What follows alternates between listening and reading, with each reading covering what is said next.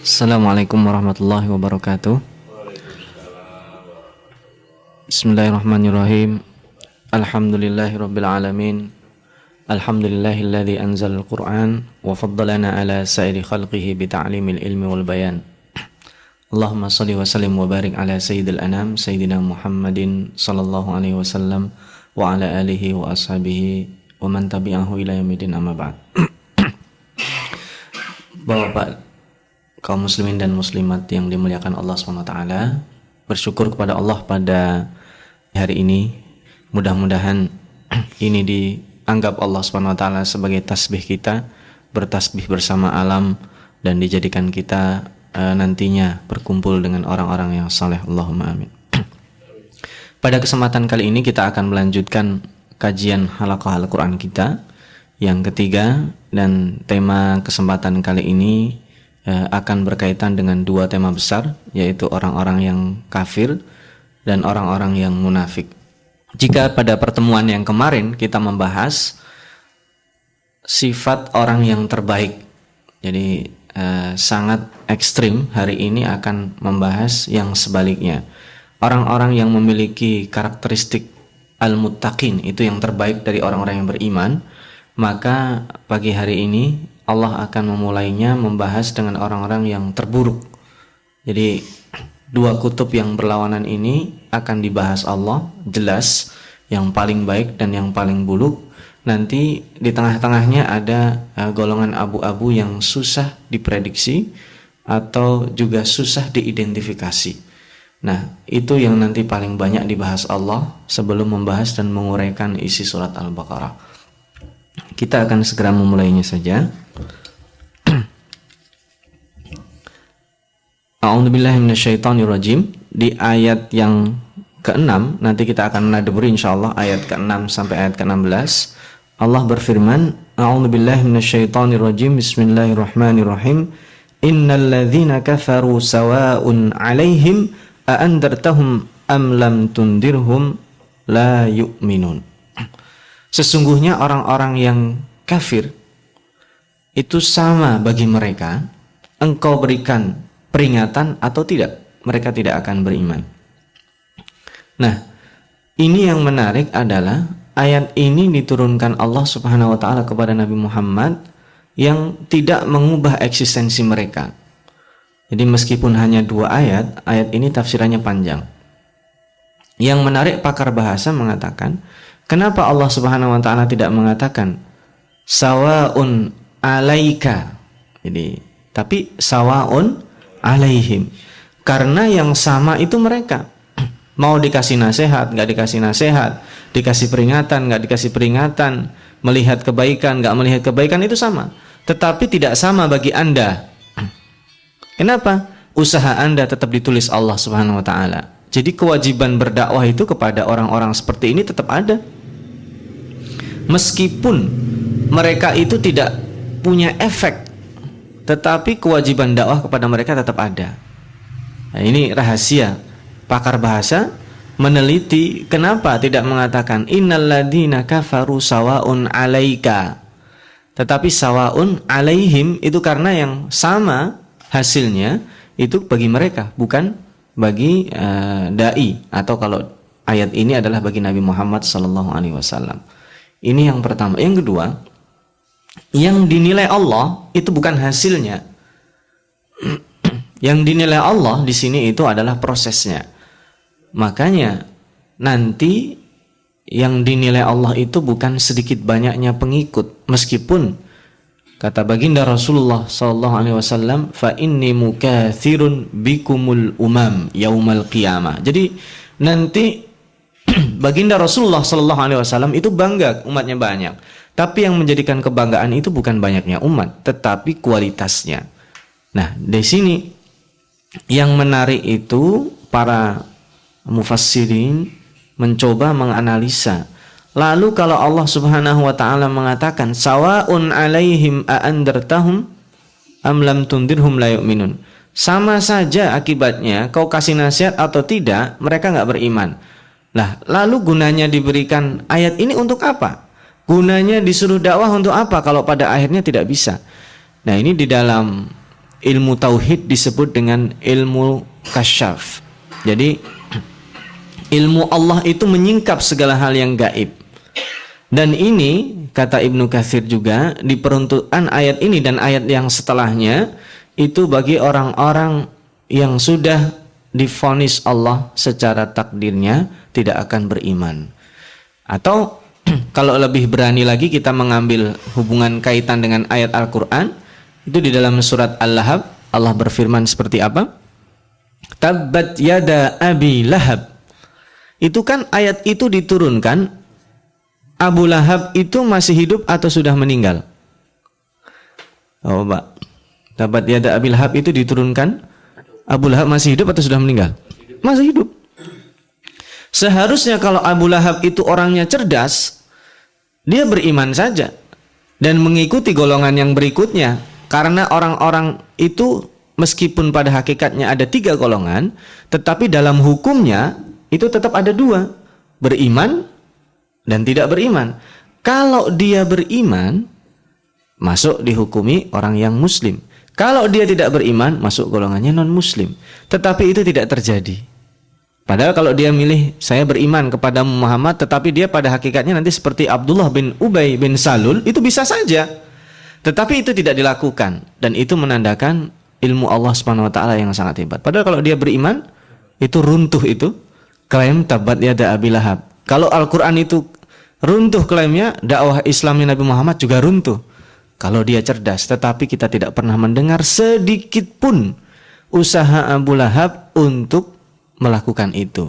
Maka sangat benar ayat ini kita tidak bisa memahaminya secara sepotong saja karena ayat ini diikuti kepada ayat berikutnya Allah yang berfirman pada ayat ketujuh khatamallahu ala qulubihim wa ala sam'ihim wa ala absarihim ghishawatun walahum adzabun azim. Ini cuma dua ayat saja. Jadi akibat orang-orang yang seperti itu kenapa? Ini bisa jadikan akibat, bisa jadikan sebab. Allah memberikan kunci. Jadi ini disebut di dalam ilmu balaghah al-isti'arah at-tamthiliyah. Jadi meminjam istilah. Karena hati kita itu tidak ada kuncinya. Tapi kenapa Allah mengunci? Khatamallahu ala qulubihim wa ala sam'ihim wa ala absarihim ghishawa. Dan kunci kemudian ditutup. Ibarat kalau punya, kita punya rumah itu tidak cukup pintunya dikunci, tetapi digembok, sudah gembok ada pintu gerbangnya lagi. Nah, disegel. Nah, itu menyulitkan orang-orang yang akan masuk ke dalamnya. Nah, kenapa diperumpamakan seperti ini? Nah, karena mereka tidak menerima kebaikan. Ada, ini kalau di dalam uh, penafsirannya itu tidak ketika menggunakan takkid innalladzina kafaru itu nanti ada, sesungguhnya ada orang-orang yang kafir. Jadi tidak semua orang kafir itu satu jenis, tidak. Nanti ada orang yang jenis-jenis ini dan yang menarik pembahasannya hati. Nah, di sini nanti ke bawah itu semuanya berbicara tentang hati. Maka didahulukan khatamallahu ala qulubihim dulu dan ini silatnya adalah plural, jamak. Yang menarik yang kedua bukan wa'ala asma'ihim tapi wa'ala sam'ihim, satu saja. Dan kemudian wa'ala absarihim dipluralkan lagi. Itu para pakar bahasa dan yang sempat Al-Fakir baca dalam I'rabul Quran Karim uh, wa bayanuhu karangan Muhyiddin Ad-Darwis itu di sini wa ala sam'ihim itu satu sementara dua yang mengapitnya itu plural itu yang terjadi, terjadi hakikatnya seseorang itu bisa merasakan sesuatu mengetahui sesuatu itu lebih dari satu. Bisa melihat lebih dari satu. Tetapi untuk mendengar lebih dari satu fokus itu sepertinya kalau tidak bisa dikatakan mustahil itu sangat sulit terjadi. Nah ini ini satu. Jadi rahasia kenapa sam itu tidak dijamakkan, tidak dipluralkan seperti halnya absor dan kulub karena seseorang mendengar lebih dari satu sulit. Dia pasti fokusnya kepada satu hal saja. Ini yang yang uh, pertama. Yang kedua, kenapa didahulukan kulub? Karena kulub itu adalah tempatnya iman. Masih ingat yang kemarin kita tadaburi? Ciri-ciri pertama orang mutakin itu apa? Alladina yu'minuna bil ghaib. Iman itu tempatnya di mana? Di hati. Maka ketika mengatakan khatamallah dikunci dulu hatinya. Ketika hatinya sudah dikunci, maka pendengaran tidak berfungsi. Dia hanya mendengar dan keluar begitu saja. Penglihatan juga demikian. Dia melihat sesuatu yang baik itu di depannya, tetapi itu gelap dan tidak kelihatan. Maka ini yang dikatakan khatam, dikatakan kunci, dikatakan kunci itu bergembok. Nah, walahum adabun azim. Maka mereka orang-orang itu akan mendapatkan azab yang sangat-sangat berat. Di dalam Al-Qur'an jenis azab dalam Al-Qur'an ada banyak. Ada azabun azim, azab yang sangat besar dan berat. Ada azabun alim, azab yang sangat sakit, menyakitkan. Ada azabun muhin, azab yang menghinakan secara fisik dan secara mental. Misalkan di kepalanya diinjak, itu secara fisik sakit, tapi lebih sakit itu adalah dihinakan. Nanti ada yang disebut dengan adabun mukim. Adabun mukim itu adalah dia sehari-harinya di tempat itu, di neraka. Seperti misalnya kalau seseorang itu disiksa tetapi di ruangan ber-AC tetap sakit juga. Tetapi nanti tidak seperti seperti itu. Disiksa tapi tempat penyiksaannya adalah neraka. Enggak diapa-apain aja sudah panas, ya kan? Dicemplungin neraka saja sudah panas. Tapi tidak, adabun mukim itu bukan itu artinya. Dicemplungin dibiarin itu panas tetapi ditambah siksaan yang lainnya. Itu sebelum siksaan mereka ketika di dunia dan di alam kubur. Nah ini dua itu sifat ada itu karena ilmu Allah mukasyafah. Allah itu tahu kenapa seseorang itu perlu ditentukan Allah si A nanti akan jadi orang baik dan masuk surga si B akan menjadi orang orang tidak baik dan masuk neraka Bahkan dalam hadis kutsi, uh, dalam hadisnya itu ada nanti orang antara dia dan surga itu jaraknya cuma sejengkal saja, cuma tinggal segini saja. Kemudian dia melakukan amal ahli neraka dan dia masuk neraka, menjadi suul khatimah. Demikian juga sebaliknya, ada ahli neraka yang tinggal dia neraka itu sejengkal jaraknya, kemudian dia melakukan kebaikan, dia merubah menjadi ahli surga. Jadi itu pengetahuan Allah yang sangat-sangat detil. Ini kalau dibandingkan dengan pengetahuan kita tidak ada bandingannya, tetapi seseorang kalau disuruh mengira-ngira, ada klub sepak bola A bertanding dengan klub sepak bola B. Kalau seandainya klub sepak bola A ini sudah terbiasa menang bertanding dengan klub sepak bola B, itu prediksi orang kira-kira yang menang pada pertandingan itu mana? A. Padahal ilmu kita itu tidak seberapa, tetapi kita berani memprediksi itu. Tapi Allah bisa memastikan kenapa? Karena Allah tahu. Ini ke orang baik-baik tiba-tiba di difonis dengan takdir Allah itu karena nanti perjalanan hidupnya seperti ini, seperti ini, seperti seperti ini. Maka nanti yang menjadi perdebatan dalam dalam ilmu tauhid itu apakah takdir itu bisa diubah? Karena takdir itu gaib, tetapi takdir itu azali, sudah tertulis. Apakah jaffatil qalam ketika kolam itu sudah kering ditulis, Artinya takdir itu sudah dibunyikan oleh Allah, tidak bisa diubah. Di situ terjadi perbedaan ulama. Kalau takdir besarnya tidak bisa diubah, tetapi detil-detilnya itu bisa diubah dengan doa.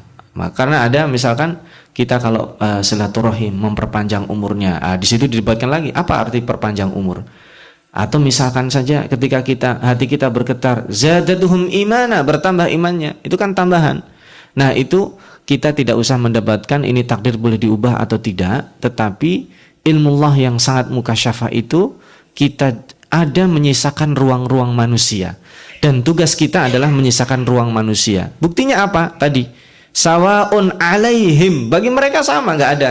Nggak ada bedanya. Mau berbuat baik atau tidak kalau sudah dikunci tidak berfaedah. Tetapi tidak sama bagi anda wahai Muhammad. Maka lanjutkan dakwahnya. Itu uh, pesan moralnya di ayat ini.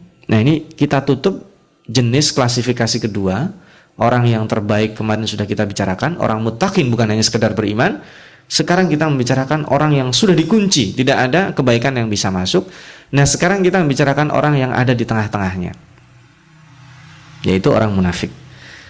Wa minan nasi amanna billahi wa akhiri wa ma hum bimumin.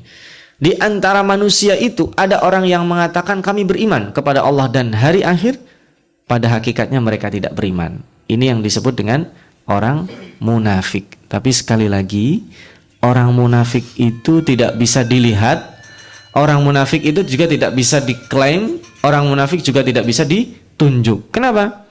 Di dalam hadis dan di dalam Al-Quran tidak pernah diidentifikasi namanya. Jadi yang diidentifikasi itu hanya penyakitnya, hanya ciri-cirinya. Harusnya kita bertanya, kenapa Rasulullah SAW tidak menyebut siapa itu orang munafik? Kenapa kemudian sekretaris rahasia beliau, Hudzaifah ibnul Yaman, yang diberitahu oleh Rasulullah SAW nama-nama orang munafik itu tidak pernah membocorkan rahasia itu kepada siapa pun. Bahkan pada saat ditanya dan diinterogasi oleh Amirul Mukminin Umar bin Khattab, beliau marah malah. Hudzaifah, tahukah engkau siapa orang-orang munafik itu? Beliau marah. Dan ketika bertanya, oke, okay, saya hanya bertanya terakhir sama kamu, saya termasuk orang munafik atau bukan? Hudzaifah menjawab, Anda bukan termasuk orang munafik. Ya ini menandakan kenapa orang-orang munafik itu dirahasiakan. Kenapa yang kita ketahui dari sekian jumlah para sahabat hanya satu?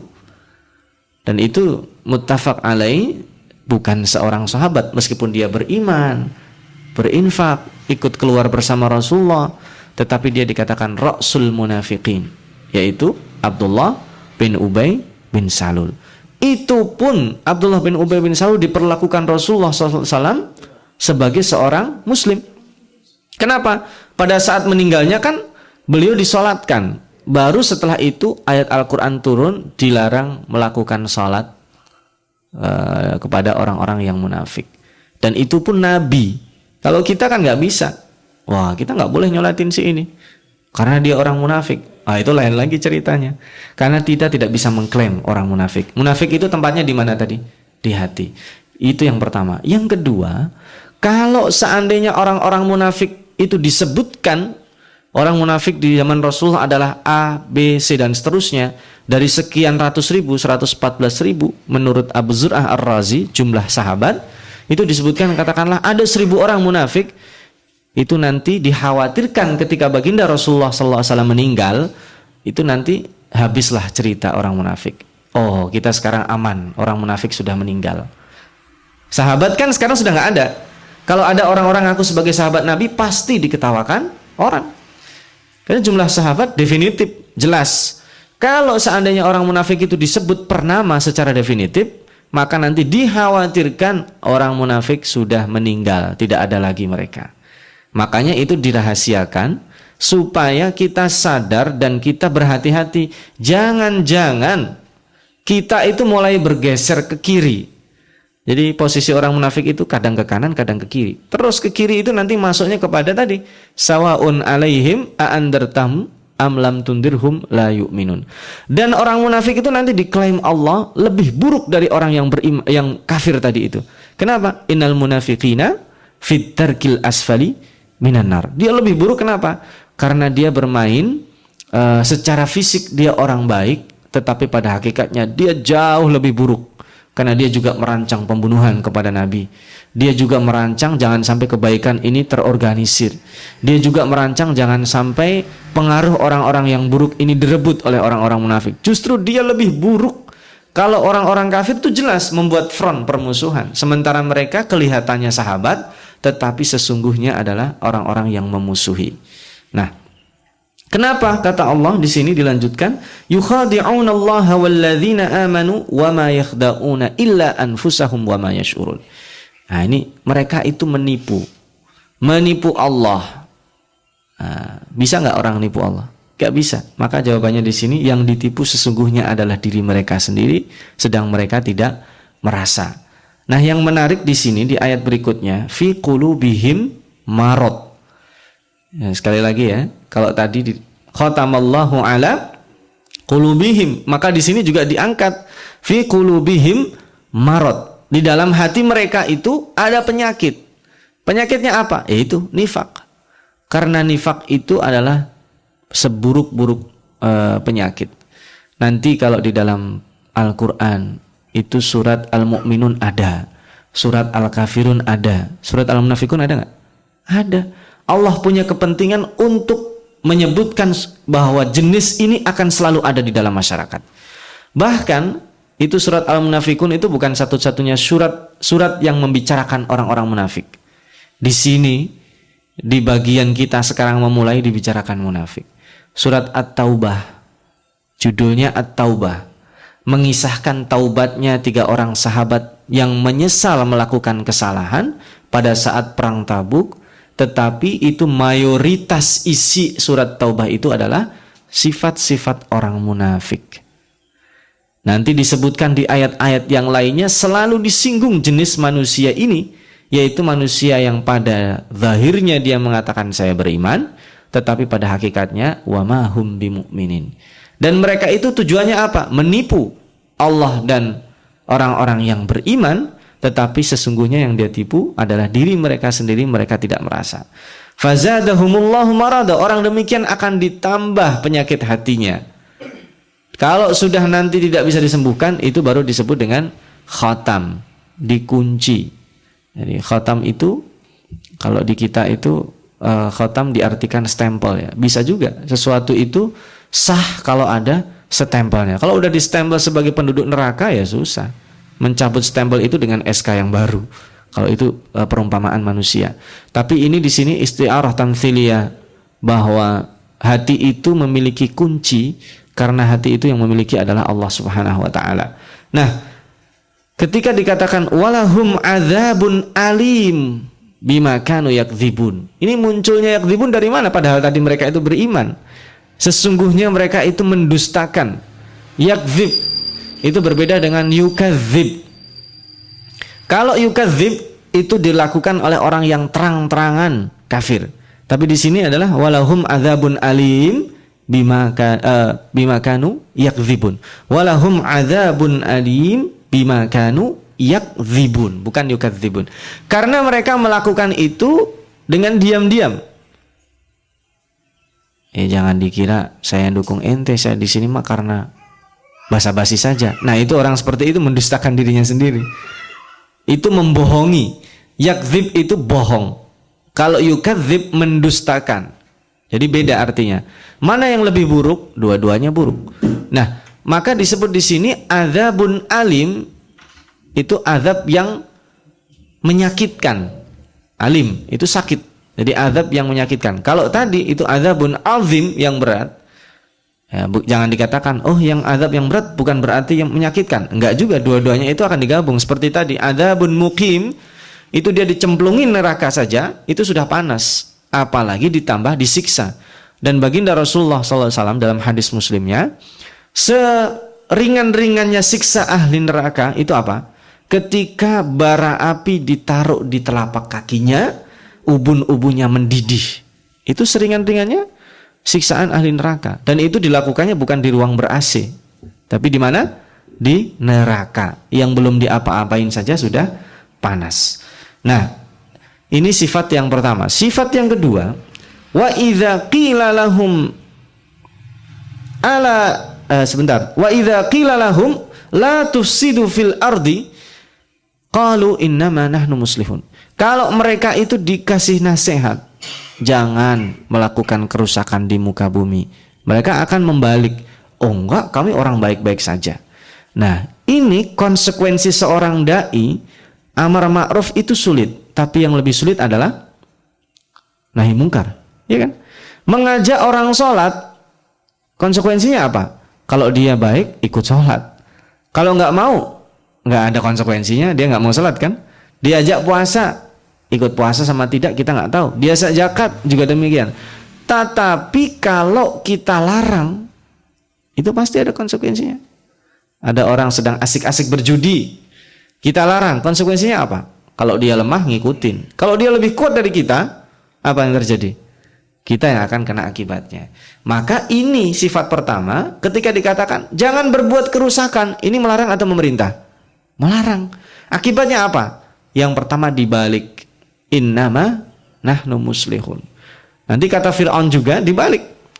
Sesungguhnya Fir'aun itu ala fil ardi, dia tinggi hati dan sombong berbuat kerusakan, tetapi yang diklaim membuat kerusakan itu adalah Musa, kita akan dituduh balik berbuat jahat. Maka hati-hati. Kita ketika amar ma'ruf itu kecil resikonya. Ketika sudah masuknya ranah nahi mungkar, kalau tidak diikuti dengan policy, kebijakan dan cara berdakwah yang bagus akan dibalik justru kita yang dianggap berbuat salah sama mereka dan mereka akan akan terbebas dari tuduhan-tuduhan yang tadi tidak semestinya. Kita larang dia berbuat judi. Kita jebloskan di dalam penjara. Ternyata mereka punya backing yang kuat, justru terbaliknya kita dituduh mencemarkan nama baik. Terjadi nggak itu? Bisa terjadi. Ala innahum humul mufsidun. Nah, dikata Allah, sesungguhnya mereka meskipun mengklaim seperti itu, mereka itulah orang-orang yang berbuat kerusakan di muka bumi walakin la yash'urun. Bukan berarti la yash'urun di sini mereka membunuh tidak merasa, mereka merusak tidak merasa, tetapi mereka tidak mau dianggap seperti itu. Itu dikatakan asyur. Syur itu tempatnya di mana? Di hati. Secara fisik mereka berbuat kezaliman, mau mereka dianggap zalim? nggak mau. Orang-orang zalim itu tidak mau dianggap orang zalim. Ya masih mending kalau seandainya tingkat-tingkat kejahatannya itu, maaf saya ini mencuri karena kebutuhan ekonomi. Itu bukan orang yang buruk awalnya, itu karena dia ada nilai yang lain kepepetnya. Tetapi kalau dia sudah ngarongin, sudah ngambil harta yang demikian banyak, dia enjoy saja, hatinya sudah mati. Padahal itu uang haram tetapi dia anggap uang itu seperti halnya uang halal. Itu disebut layas urun. Dia membunuh orang, oh itu dianggap sebuah kebaikan. Tadi kan, oh ini kan demi menjaga. Dia adu domba orang, oh itu karena ini membahayakan bagi saya. Dia tangkapi orang, itu juga tidak terasa. Itu disebut dengan layas urun. Bukan berarti layas urun itu artinya mereka uh, tidak uh, apa? Tidak tahu itu keburukan, tetapi Layas urun itu hatinya sudah mati karena tempatnya syuur di mana tadi? Hati. Ketika Allah mengatakan fi qulubihim maradun fazadahumullahu marada. Kalau sakit hatinya itu sudah kronis, maka tidak bisa merasakan itu. Nah, nanti akan dibalik. Ada sebagian orang yang kepuasannya itu menzalimi. Ada sebagian orang yang kepuasannya itu berbuat maksiat. Ada kepuasannya orang yang sebaliknya dia menolong orang puas hatinya. Ini kalau kita mau jujur silahkan bapak-bapak ini ibu-ibu renungkan. Sama-sama bersodakoh. Itu pasti dari sekian kali percobaan itu hanya beberapa saya tidak mengatakan hanya. Itu ada yang sangat puas kita bersodakoh. Lega gitu rasanya. Padahal jumlahnya juga nggak banyak. Kadang kita bersodakoh banyak tetapi ya biasa saja. Itu yang disebut tempatnya di hati. Iman dan syukur itu tempatnya di hati. Nah itu yang berikutnya Lalu dikatakan selagi wa idza qila kalau mereka dikatakan aminu kama amanan nas. Yang kedua ini sifatnya, kalau yang tadi hatinya mati, yang kedua adalah disuruh mereka beriman seperti berimannya manusia. Kenapa yang disebut di sini manusia? Ini manusia yang pertama dengan di sini beda. Wa minan nasi dengan yang di sini kama amanan nas itu beda. Amanan nas yang diberi ini adalah orang-orang dari kalangan mukminin, orang sahabat. Kamu mbok ya beriman seperti halnya berimannya sahabat-sahabat itu. Apa jawaban mereka? Qalu, mereka jawab enak saja. Anu minu kama amanas sufaha. Emang kami sama seperti mereka? Emang kami ini orang bodoh seperti mereka? Jadi ketika dinasehati dia merasa lebih tinggi dari orang-orang. Itu sifat orang-orang munafik. Jadi Na'udzubillah kalau kita ada perasaan seperti ini, kita segera berdoa dibebaskan dari sifat nifak. Jadi kalau dia disuruh berbuat, tadi disuruh meninggalkan perbuatan buruk, dia membalik. Oh enggak kok, saya enggak melakukan keburukan karena hati mereka tidak bisa merasakan itu. Nah, kalau sekarang ditanya, kamu berimanlah, lakukanlah kebaikan seperti ke kebaikan yang dilakukan si A, dia mengatakan, ah masuk kami melakukan kebodohan. Masa si iya hari gini kami membaca Al-Quran, gengsi dong. Masa sih iya saya di depan transportasi umum membaca Al-Quran gengsi dong. Bagusnya saya buka gadget. Bagusnya saya uh, main BB. Bagusnya dan lainnya. Malu saya membaca Al-Quran. Apa orang-orang itu bodoh? Nah ini merendahkan dan merasa lebih baik dari orang lain. Itu adalah sifat orang-orang yang munafik. Nah, ketika dikatakan ala innahum humus sufaha dibalikin lagi sama Allah. Sesungguhnya mereka itu orang-orang yang bodoh mendapatkan mutiara keimanan tapi tidak dipelihara walakin la ya'lamu. Nah, ini yang paling membahayakan Wa idza laqul amanu. Kalau mereka berjumpa dengan orang-orang beriman, mereka mengatakan apa? Qalu amanna. Kami beriman. Wa idza khalau bahasanya ila syayatinihim. Ibnu Kasir menerjemahkan syayatin di sini. Imam Al-Alusi dan para mufassirin, syayatin di sini adalah pimpinan-pimpinan mereka. Maka di sini keburukan itu terkoordinir. Kita jangan menyangka bahwa kebaikan itu bisa dikoordinasi, bisa dikoordinasi, tetapi keburukan itu terkoordinir. Bahkan meskipun ini diragukan perkataannya Imam Ali, tetapi itu terkenal sebagai perkataannya Imam Ali. Al-haqqu bila nizamin yaghlibuhul batil binizam. Kebaikan yang tidak terorganisir itu akan dikalahkan oleh keburukan yang terorganisir. Itu juga berlaku kalau kita gagal merekayasa kebaikan, maka yang terjadi adalah rekayasa keburukan. Kalau kita gagal rekayasa kebaikan, akan terjadi sebaliknya. Contohnya, suatu ketika di dalam masyarakat, orang yang melakukan pengajian dulu itu dianggap aib, ketinggalan zaman. Tapi kalau kita berhasil melakukan rekayasa, nanti terjadi sebaliknya. Orang kalau nggak ngaji, dia ketinggalan zaman itu berarti tandanya keberhasilan dalam merekayasa kebaikan. Kenapa? Karena nanti kaidahnya gini, idza kathurul munkaru soro ma'rufan. Kemungkaran itu kalau sudah banyak akan berubah menjadi ma'ruf. Loh. Kalau kemungkaran jadi banyak akan jadi halal. Yang haram jadi banyak akan jadi halal. Bukan. Kemungkaran itu kalau sudah merajalela dia dianggap biasa sehingga tidak diingkari. Kalau satu desa ini minum minuman biasa, orang yang nggak minum dianggap mungkar.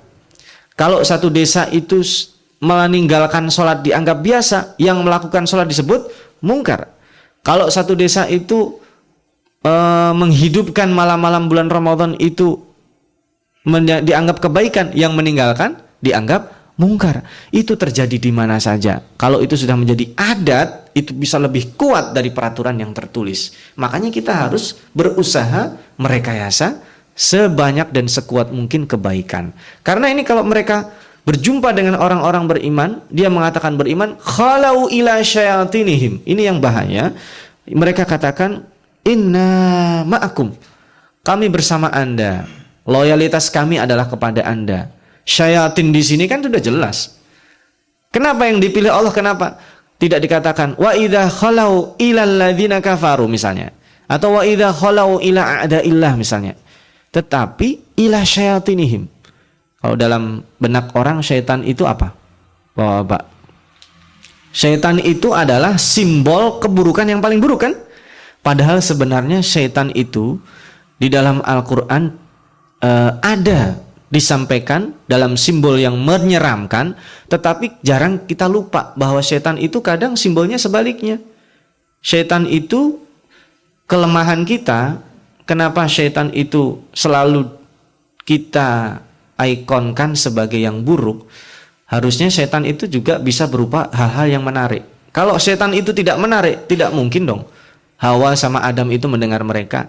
Coba bayangkan kita kalau seandainya setan itu seperti gambaran kita, mukanya seram, kemudian punya tanduk di kepalanya, itu kira-kira Adam sama Hawa mau mau mendengarkan perkataan mereka nggak? Gak mau kan? Itu kesalahan kita kita membayangkan setan itu buruk, padahal setan itu secara fisik orangnya mungkin ganteng kalau berbentuk orang. Makanya kalau ila syayatinihim itu secara fisik bisa jadi dia sama dengan yang lainnya, tetapi kelakuannya lebih buruk daripada setan. Nah, setan itu jelas dia mengat, dia mengatakan uh, dia masih mengakui Tuhan. Setan itu mengakui Allah sebagai Tuhan loh. Makanya orang-orang yang lebih buruk dari setan itu adalah orang-orang yang tidak mengakui Allah sebagai Tuhannya. Nah, di sini kalau ila syayatinihim itu maksudnya pemimpin-pemimpin mereka itu sama secara fisik seperti kita. Maka nanti di dalam surat surat Al-Munafikun itu digambarkan. Di dalam surat Al-Baqarah juga nanti digambarkan. Perkataan mereka enak didengar, tampilan fisiknya enak dilihat. Secara kalau dia berdiskusi itu argumentatif, pendapatnya bisa diterima. Tetapi mereka itu disebut apa? Syayatinihim. Tetapi mohon maaf sekali lagi, ini tidak untuk menunjuk orang lain. Sifat nifak itu harus kembalinya kepada diri kita. Saya ada nggak ciri-ciri ini? Harusnya itu. Jangan ditunjuk. Oh itu kayaknya si A itu. itu adalah si B. Bukan. Tetapi harusnya kita katakan, wah kayaknya saya mulai ini agak condong ke kiri ini. Kalau ila syayatinihim di dalam hati saya sudah mulai ada syaitan. Maka kita harus berhati-hati. Karena apa akibatnya di sini? Berikutnya ketika mengatakan inna ma'akum inna nahnu mustahziun Sesungguhnya kami itu ngolok-ngolokin mereka, ngibulin mereka. Jadi saya beriman itu cuman tuntutan peran saja. Pada hakikatnya sesungguhnya watak saya yang asli seperti ini. Dia menjadi seorang pemain sinetron berpura-pura melakukan sesuatu yang tidak menjadi sikapnya. Maka itu disebut apa? Ngibulin orang, mustahziun. Maka Allah langsung membalas tanpa jeda di situ. Harusnya kan fallahu thummallahu maka Allah tapi tidak dipakai jeda. Jedanya itu hanya tanda titik. Di zaman dulu mah nggak ada ayat. Ayat itu dikatakan sebagian ijtihad. Tanda wakaf-wakaf itu ijtihad. Makanya jumlah ayat dalam satu surat itu menurut ulama Basar berbeda dengan ulama Kufah, berbeda dengan ulama Madinah, berbeda dengan ulama. Kenapa? Karena tanda tanda-tanda berhentinya bacaan itu bukan berarti satu ayat dan itu ijtihadi. Bukan berarti kalau ini kita katakan, oh ini satu ayat, oh itu kita, oh salah, enggak. Itu istihad dari para sahabat dan juga para ulama. Nah, Allahu yastahzi'u bihim. Allah yang sesungguhnya mengolok-olok mereka. Ini pertanyaan kita, enggak boleh dong Allah mengolok-olok. Tidak ada itu asmaul husna. Mustahzi itu enggak ada.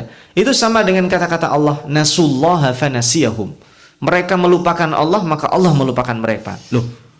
Katanya la ta'khuduhu sinatun wala naum. Katanya Allah itu enggak ngantuk, enggak tidur, enggak lupa. Lah ini kok ada melupakan mereka? Kan berusaha untuk lupa. Kan kita sering ya, udah lupakanlah masa lalumu. Kalau kita sudah maaf-maafkan, lupakanlah. Itu kan artinya kita berusaha tidak mengingat. Loh, itu kan bertentangan dengan sifat Allah. Yastahzi itu juga bertentangan dengan sifat Allah. Maka harus ditakwilkan Sebagian ulama ada yang mengatakan nggak boleh ditakwilkan, tetapi pengertian mengolok-olok tentu berbeda. Tetapi sebagian lagi menakwilkan yastahzi di sini Allah itu membiarkan mereka membiarin aja. Mereka tertipu seolah-olah itu melakukan kebaikan banyak pada hakikatnya tidak ada. Itu disebut dengan mengolok-olok. Ada penafsiran lain yastahzi itu Allah mengolok-olok mereka itu nanti akan di dalam pengadilan itu disebut-sebutkan oleh Allah dan itu akan semakin menyakiti hatinya. Mereka merasa baik kemudian difonis kamu masuk neraka. Wah kan protes. Kenapa saya masuk neraka ya Allah? Itu kan sering dalam Al-Quran. Rabbi lima hasyartani a'ma waqad kuntu basira dalam surat Taha. Kenapa anda kumpulkan kami dalam keadaan buta padahal kami tadi di, di dunia itu melihat. Kenapa? Karena kamu dulu melupakan, kamu dulu meninggalkan, sekarang aku tinggalkan. Itu maksudnya di situ diolok-olok secara psikis. Nah, wayamudduhum ini yang paling bahaya, wayamudduhum fi tughyanihim ya'mahun. Al-amah itu kebalikan daripada al-huda. Meskipun al-huda itu kebalikannya ad-dhalal, ya'mah itu di sini. Gini, Al-Huda kemarin kita bicarakan kalau kita sampai kepada sebuah tempat itu dikatakan kita minal muhtadin, ya kan? Di sini kita mencari tempat sholat kita, tempat A sampai itu disebut kita mendapatkan petunjuk yang benar secara bahasa ya. Nah, kalau ya'mahun itu hampir sama dengan yatihun, hampir sama dengan uh, tersesat, itu berusaha tapi nggak nyampe-nyampe. Nah, Allah wa yamudduhum memperpanjang orang tersesat itu kan ada batasnya. Biasanya kan orang ada frustasi ya. Saya misalkan, saya mencari rumah si A. Saya sudah melakukan tujuh kali percobaan nggak ketemu. Apa yang terjadi biasanya? Balik pulang. Tetapi Allah tidak demikian. Wa yamudduhum fi tughyanihim ya'mahun. Mereka mau pulang tersesat lagi.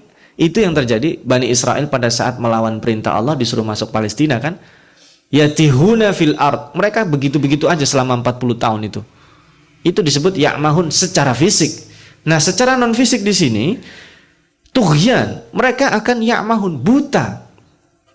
Kenapa? Nah, kembalinya ke mana tadi? Khatamallahu ala qulubihim. Sebelum khatama apa? Fazadahumullahu maradha fi qulubihim marad. Hatinya sudah mati, sudah sakit, akan menjadi kronis dan akan menjadi semakin sakit. Nah, ulaika ini di endingnya. Ulaika alladziina ishtarau dhalalata bil huda. Sesungguhnya mereka itulah, mereka itulah orang-orang yang menjual. Ya kan? Membeli dan melakukan jual beli meskipun di sini syira. Syira itu membeli.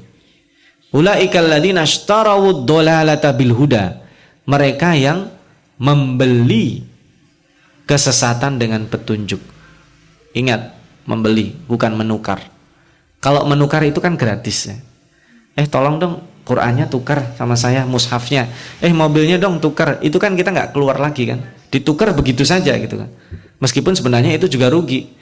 E, barang A yang bagus ditukar dengan barang B yang tidak bagus. Itu yang rugi yang mana? Yang nukar yang tidak bagus. Ini perumpamaan dikatakan istiarah lagi syira. Petunjuk itu nggak bisa dijual belikan, tetapi di sini adalah ishtarawud dolalata bil huda. Membeli barang yang buruk dengan harga yang baik. Rugi nggak kira-kira? Ketipu nggak kira-kira? Ketipu. Ini barang harusnya harganya cuma 100. Itu dolar. Dolar nggak ada harganya. Dibeli dengan harga 1000. Nyesal nggak itu? Nyesal. Itulah orang yang terjadi mereka. Mereka mengatakan itu untung mereka melakukan seperti itu fama rabihat tijaratuhum. Tidak pernah beruntung itu mereka seperti itu. Jadi orang-orang itu melakukan kemunafikan itu tujuannya mendapatkan saya kalau di sini nanti kalau ini aman. Orang-orang itu bermentalnya naf'i. Naf'i itu mental hipokrit yang dia mencari aman. Biasanya larinya adalah untuk kepentingan yang bersifat duniawi. Jabatankah hartanya kah? Sifat-sifat ini akan mendidik mental individualistik dan egoistik. Kenapa? Karena kalau yang penting mah saya aman. Hati-hati itu perkataan demikian. Yang penting saya aman itu nanti seperti ini. Kita kira kita aman. Fama rabihat tijaratuhum. Nah, sekali lagi wama kanu muhtadin. Kembali kepada pertemuan yang lalu ala hudan min rabbihim wa ulaika humul muflihun. Jadi muhtadin itu orang kalau sudah sampai rumah biasanya ya saya sudah berkali-kali muter-muter tapi meskipun usaha itu muter-muter kalau sudah dibukakan ting tong benarkah ini rumahnya Pak Fulan? Iya, apa yang dirasakan? Bahagia sekali. Ya kan? Dia masuk meskipun belum disuguhin apa-apa sudah tenang, apalagi disuguhin apa-apa. Disilahkan mandi, silahkan bersih-bersih, silahkan istirahat. Ulaika humul muflihun. Orang seperti itulah adalah orang-orang yang berbahagia. Ini uh, tadabur kita insya Allah pada kesempatan kali ini. Temanya meskipun agak seram, menyeramkan berbeda dengan pekan lalu yang uh, lebih enak untuk uh, kita jadikan obat dan tambatan hati kita. Tetapi dengan taunya ini ini belum selesai. Karena Allah membicarakan orang beriman hanya dalam tiga atau empat ayat orang-orang kafir yang sudah difonis di uh, front yang paling kiri itu dua ayat saja orang-orang munafik dibicarakan Allah belasan jumlahnya. Ini tadi kita baru sebagian membicarakan orang-orang munafik dari ayat ke-6 dan 7 itu orang kafir, tapi ayat ke-8 sampai 16, 8 ayat itu orang-orang munafik. Nanti masih ada sisanya. Insya Allah kita sambung uh, pada pertemuan yang akan datang. Ini yang bisa uh, Al-Fakir sampaikan. Mudah-mudahan tadabur kita ini melengkapi kebaikan hari ini yang diberikan Allah kepada kita. Aku lu qauli hadza ja'alana Allah wa iyyakum minal ladina yastami'una al-qaula fayattabi'una ahsanah. Nanti kita bisa melanjutkan dalam forum dialog. Kurang lebihnya mohon maaf. Uh, terima kasih atas segala perhatian. Wassalamualaikum warahmatullahi wabarakatuh. Ya, silakan Pak kalau ada yang mau tanya Pak. Kenapa yang di, yang di, diberikan uh, per, permisalan tadi itu syayatin? Karena itu paling buruk secara nilai. Tetapi tampilannya dia bisa jadi paling cakep wah dermawan. Dan itu tidak ada harganya di, di sisi Allah. Dan sekali lagi kalau membicarakan nifak itu jangan begini. Membicarakan nifak itu begini tanda tanya. Ya itu. Makanya eh, sangat eh, sifat munafik itu kita harus berhati-hati. Tadi bapak mau bertanya apa? Pak silakan pak. Oh iya. Ya. Orang munafik tidak disebutkan namanya tidak dibuka daftarnya kata tadi bapak. Karena tadi sudah disebutkan ya supaya kita tahu bahwa orang munafik itu berlaku sepanjang zaman. Akan ada jenis manusia ini. Dan yang kedua, orang munafik itu juga bertimpang. Ada dalam hadisnya, kalau di dalam diri kita ada empat hal ini kita karena munafikan khalisan. Idza haddasa kalau ngomong bohong terus. Ya kan? Wa idza wa'ada akhlaf, kalau dia janji nggak pernah tepat janji. Wa idza tumina khana, diberikan amanat berkhianat. Wa idza khasama kalau bertikai dia pasti menyakiti yang lainnya. Nggak mau itu perdamaian. Itu kan namanya munafik uh, khuluqi. Jadi munafik ada dua. Munafik secara akidah dan itu yang paling buruk uh, terhadap umat Islam. Ada munafik khuluqi. Wa idza qamu ila salati qamu kusala. Salat tapi malas-malasan. Naudzubillah. Kita pernah nggak salat malas-malasan? Jangan dijawab. Itu sulit sulit sekali untuk menjawabnya itu. Uh, salat yang paling berat bagi orang munafik kata Rasulullah apa?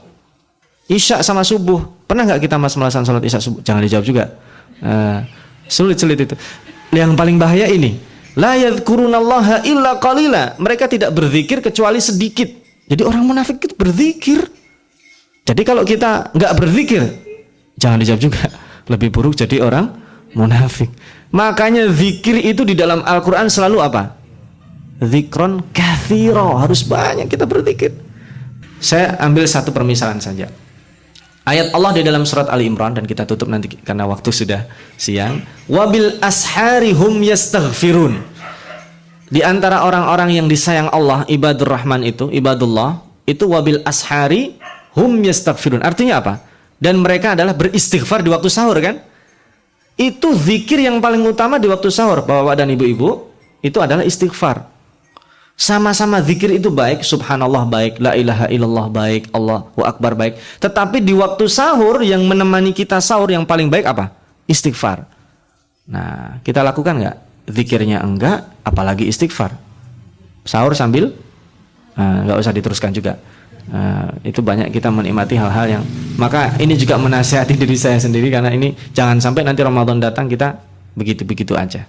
Saya kira itu ya Pak, kita cukupkan karena sudah uh, barangkali sebagian Bapak dan Ibu-ibu masih ada aktivitas setelah ini. Kita cukupkan sekian dan insya Allah mudah-mudahan kita bisa melanjutkan ini dan nanti kita akan bicarakan ketika memasuki bulan suci Ramadan. Mungkin ini sekali lagi mari kita tutup dengan membaca doa kafatul majlis. Subhanakallah wa bihamdik asyhadu an la ilaha illa anta astaghfiruka wa atubu ilaik. Terima kasih. Assalamualaikum warahmatullahi wabarakatuh.